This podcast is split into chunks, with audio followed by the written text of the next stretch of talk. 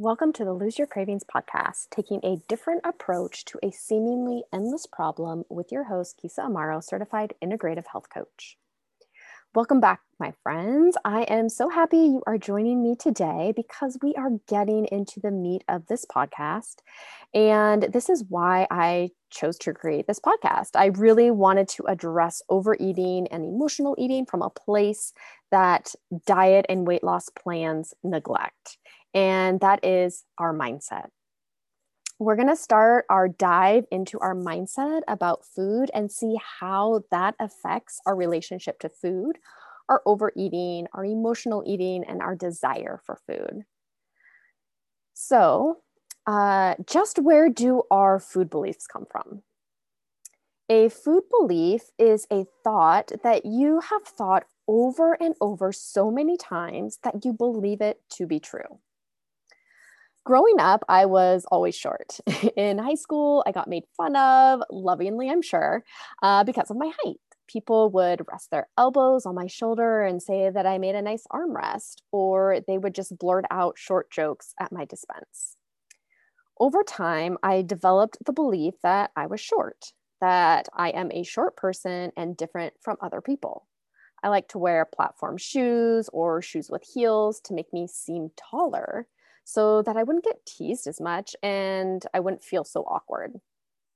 But then something happened. I moved to Thailand to teach over there, and I was astonished by the average height of the Thai person. I, in fact, was not short, but taller than many other people there. I had never had this experience before, and this changed my belief of my height and, you know, like what I should wear or not wear or how people would treat me. I no longer had the belief that I was short. Um, so, you know, you can see that our beliefs are not facts, they are not set in stone. Our beliefs can change, and it is possible for them to change. So, how does this relate to food? Well, you know, we have thoughts about food that we have thought over and over so many times that we believe them to be true. Thoughts like, you know, I have to eat all the food on my plate because there are starving kids. Um, do you have to eat all the food? No. Will it affect children who are starving and don't have access to food? No there are other ways to support that, and it usually involves giving to charities that support food distribution. It has nothing to do with the specific food on your plate. What about the belief that fat will make you fat? I used to think this fat was bad for me and fat would make me fat. But after years and years of eliminating fat from my diet and feeling the negative consequences from that, I changed my belief through doing research and educating myself on food and you know what our bodies need in order to be nourished and fueled properly. Now, I believe that fat has a place in our diets and that healthy fats fuel our bodies. And in fact, every cell in our body needs fat to survive. So now that we know what food beliefs are and that they can be changed, how does this affect overeating, emotional eating, and our desire for food? Our thoughts, which our beliefs are made of, they create our emotions, right? And our emotions drive our actions. So, say I believe that fat will make me fat. This thought will make me fearful a fat, right? I have a fear of it, which will drive the action of not eating it, seeing it as a quote unquote bad food. This belief also produces the thought, I can't eat fat, right? It's bad for me. I can't eat it. When I think this, I feel deprived, right? I have this feeling of deprivation which drives me to want to eat the fat, right? If I can't eat ice cream, I'm going to want it, right? You always want what you can't have. So, this simple belief of, you know, fat will make me fat makes me fearful of fat and desire fat and think of it as a bad food. So, when I give into my desires and I eat the ice cream, I have eaten a bad food and then feel guilty and shameful for eating something I knew I shouldn't be eating. So let's take the thought I can't eat that. It's not on my diet. Okay. Oftentimes when we're we're dieting, we have certain foods that we can't eat and we think, okay, I can't eat that cookie. It's not on my diet, right? How does that thought make you feel? Probably deprived, maybe sad, frustrated, unfair, pissed off. Any of those, right?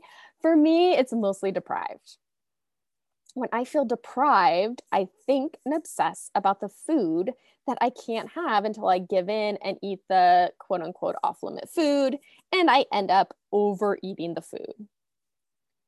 When I overeat the food that I'm not supposed to eat, then my result is feeling shame. I feel bloated because I'm usually overeating it because I've, you know, restricted it for so long. Uh, maybe some weight gain, and then I feel like I've failed, right? So if our thoughts are creating our beliefs and our desire for food that cause us to overeat, then how do we change our food beliefs and lessen our desire for food and reduce our overeating and emotional eating? The answer is simple we change our thoughts around food.